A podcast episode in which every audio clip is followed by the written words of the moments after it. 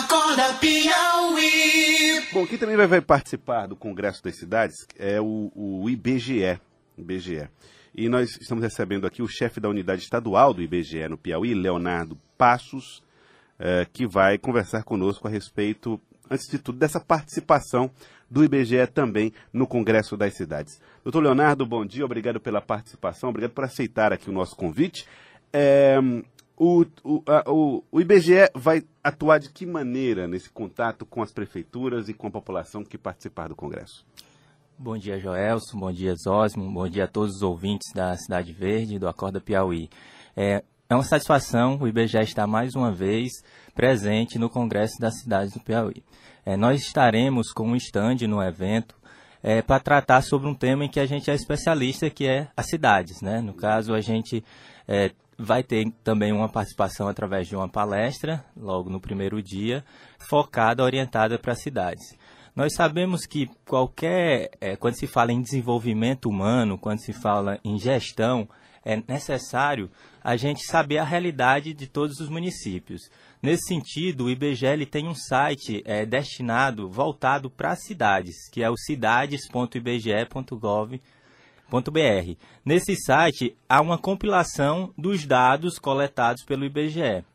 Então, nesse processo de tomada de decisão, especialmente num cenário em que os recursos estão cada vez mais escassos, é necessário, é para se fazer esse diagnóstico, a gente ter dados. Uhum. Então, nesse sentido, o IBGE estará no Congresso disponibilizando uma série de dados é, da sua plataforma. Nós temos um plano de trabalho bem intenso, com diversas pesquisas é, orientadas para os municípios.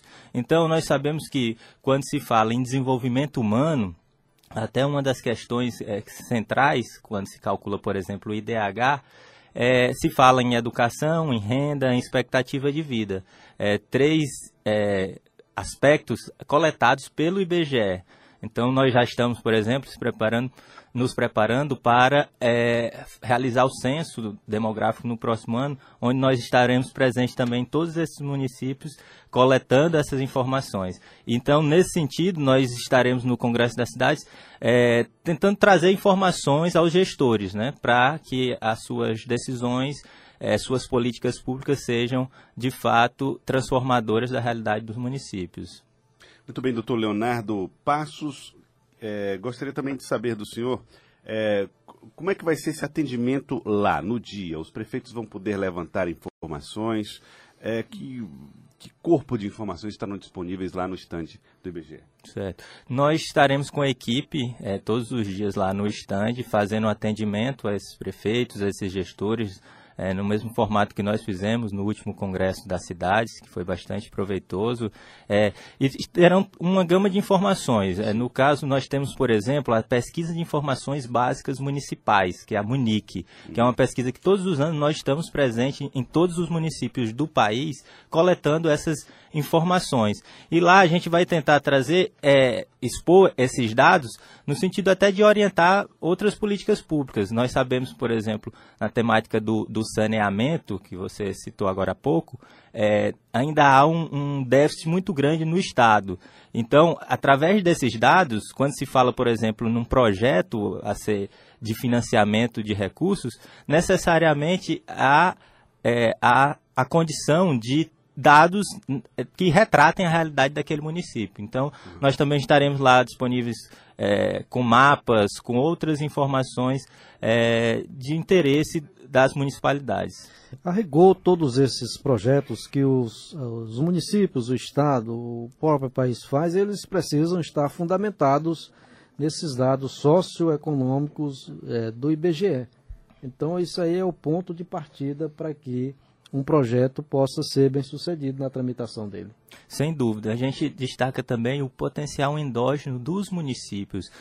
Nós temos realidade, por exemplo, alguns municípios aqui do, do, estado que se destacam na produção de mel, na produção é, na caprinocultura. Então, é importante que os municípios turismo, com, turismo, né? Que a gente é, conheça a realidade para que a gente possa é, potencializar, a, potencializar, né, potencializar essa exploração, também uma, uma um tema bastante atual é a questão da competição interurbana e também da solidariedade interurbana. A gente vê hoje os consórcios municipais, que uhum. é um tema bastante atual. Então, ao saber da realidade municipal, o, o gestor terá a possibilidade de direcionar melhor esses recursos. Nós estamos conversando com o Leonardo Santana Passos, que é chefe da unidade estadual do IBGE no Piauí. Os dados do IBGE são fundamentais também para nortear o fundo de participação dos municípios. E esse, aliás, tem sido um dos objetos de discussão, inclusive em comissões especiais na Assembleia, porque diz respeito a território, isso é um assunto que ainda é, precisa de muita discussão e debate político, apesar de nós estarmos falando de dados, de números que costumam ser precisos, doutor Leonardo. É, há uma discussão aí é, política, Joelson, é, nós temos, quando se fala em fundo de participação dos municípios, o, o, TCU utiliza os dados demográficos do IBGE através de faixas. Né? Nós temos os municípios até 10.189 habitantes, eles participam de uma faixa específica de FPM. Há uma discussão política no sentido de, é, ao invés de se colocar essa distribuição por faixas, é, se colocar de uma forma mais linear, mas é uma discussão mais mais é, aprofundada aí no, no, aspecto político. O fato é que o IBGE tem esse papel central de levantar essas informações que norteiam o repasse do, do FPM. Né? Sem dúvidas. É, o último levantamento é, em loco é, da contagem populacional foi no censo 2010. Então já há um tempo realmente que o IBGE, nesse intervalo, a gente faz a, a projeção populacional é, com base em outras pesquisas que o IBGE é, possui. No entanto, como não, não, ter, não tivemos a contagem populacional de 2015, que historicamente é, havia uma contagem aí no, no, período intercensitário, não tivemos por questões orçamentárias, e agora a expectativa para realizarmos é, o censo de 2020, onde nós estaremos presentes em todos esses municípios. Uhum. Inclusive, é, em relação ao censo, agora na, no dia 30, é, na terça-feira, tivemos uma autorização do Ministério da Economia para lançar um processo seletivo para contratação de analistas censitários, que é, é temporário, né? já em preparação para o censo do próximo ano. Doutor Leonardo, uh, para a gente trazer também alguns outros números do IBGE, é, tem o, o, do PENAD, né? é aquela pesquisa de, que é feita hum, pelo, pelo IBGE e que mostra alguns hábitos e algumas situações do cotidiano. Ontem foi divulgado um dado em relação à quantidade de horas trabalhadas pelas mulheres. E, e mostrou-se, revelou-se mais uma vez que as mulheres têm uma jornada maior do que os homens. É, como é que vocês chegam a esse tipo de conclusão? É, a PNAD, a Pesquisa Nacional por Amostra de Domicílio, é uma pesquisa bastante investigativa, no sentido que há muitos temas investigados. O principal deles, que está mais em, em evidência é a questão do desemprego, né, da desocupação. Mas on, antes de ontem nós divulgamos essa, esse módulo que é outras formas de trabalho, que é o trabalho não remunerado. Uhum. Então nós observamos e aí é, se classifica em quatro tipos principais de formas de trabalho, que é, os cuidados domésticos, os afazeres domésticos, cuidados com pessoas, o trabalho voluntário e o trabalho é para o próprio consumo.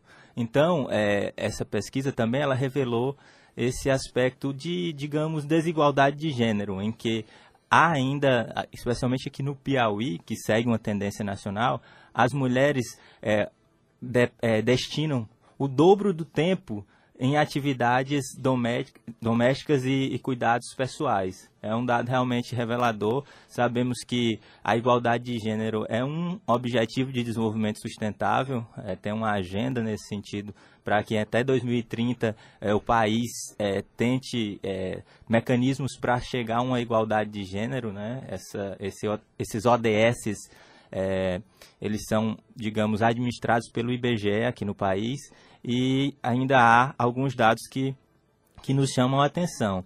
Quando se fala em afazeres domésticos, aí vai o cozinhar, o lavar, o limpar a casa, fazer compras. Em todos esses aspectos, a mulher gasta mais tempo, é, destina mais tempo do que os homens. Aqui no Piauí, mais do que o dobro. Em contraponto, nós temos ainda, eh, recentemente divulgamos um outro, um outro levantamento em que as mulheres, em média, recebem 20% a menos do que o homem quando se fala em trabalho remunerado. Então, Trabalhando mais e ganhando menos. Nesse sentido, assim, quando se fala em trabalho, é, ainda revela essa, essa disparidade, essa desigualdade. Impressionante, né? É, não combina com o tempo moderno que nós vivemos, não combina. Mas, é, mas é. Quando, quando se chega a esses dados e, e, e vê a realidade, já é um começo para mudar a situação, mudança, não é? Claro. Criar-se uma mentalidade diferente da que é, nós estamos é, historicamente fazendo e construindo. É, isso, Zosmo, que você levantou, é muito interessante porque essa realidade ela vem mudando de fato ao longo do tempo. Os dados vêm revelando isso, que os homens estão cada vez mais se inserindo nesses cuidados domésticos. A gente, comparando com o levantamento de dois anos uhum. atrás, a gente já vê que mais homens estão se conscientizando da necessidade de também dar, é, é, de fazer atividades domésticas. Então, os, os, dados não são bons, mas vem melhorando nesse vem sentido. Vem melhorando né? nesse sentido. Compartilhar as atividades domésticas. É. O negócio agora é compartilhar, né? É verdade, compartilhar, é verdade. Então tem, tem melhorado para a sociedade esse tipo de. É, Joel, eu queria fazer uma pergunta aqui ainda, que o superintendente do IBGE no Piauí, é, em relação às cidades. É, o que é que, do ponto de vista macro, preocupa assim, o IBGE a partir dos dados que ele levanta? A questão de saúde, educação, saneamento.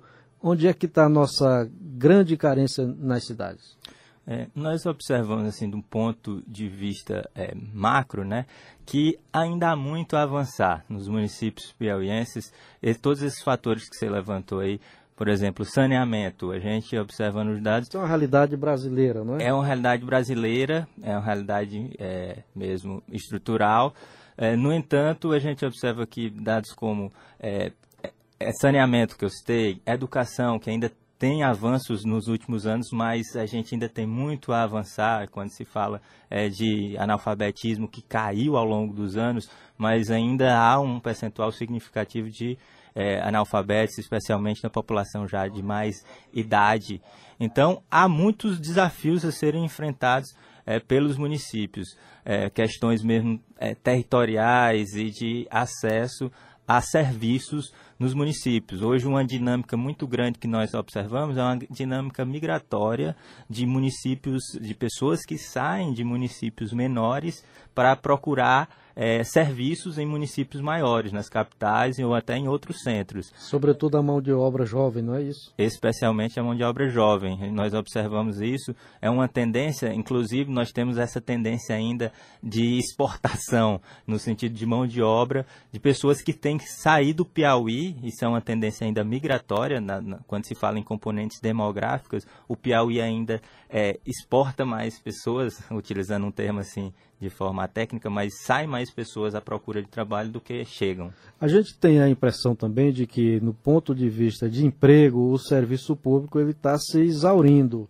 É, o IBGE chega a trabalhar alguma perspectiva dessa, que tem que mudar o foco, trabalhar na área do empreendedorismo, essas coisas? É, é uma realidade hoje, é, quando se fala mesmo das, inclusive das últimas reformas administrativas do Estado, é no sentido de, dessa parceria especial da parceria público-privada, da cooperação entre o público e o privado. E um dos caminhos hoje, certamente, é, é o empreendedorismo. Hoje já há um, um, um percentual significativo de piauienses que trabalham por conta própria, que investem, que, é, que empreendem no Estado é, é uma realidade. Nós temos hoje também um, um número muito grande de informalidade, é, com essa a taxa de desocupação elevada dos últimos anos. É, isso vem acompanhado também com um crescimento da informalidade. Então, certamente, o empreendedorismo é uma das saídas para se manter um padrão de renda é, e garantir uma sobrevivência num, num, num cenário especialmente de crise. Eu queria agradecê-lo, doutor Leonardo Passos. Muito obrigado pela participação aqui conosco, chefe da unidade estadual do IBGE no Piauí e que também estará no Congresso das Cidades. O IBGE estará no Congresso das Cidades lá participando desse debate que começa na segunda-feira aqui em Teresina. Muito obrigado. Eu que agradeço mais uma vez. Bom dia.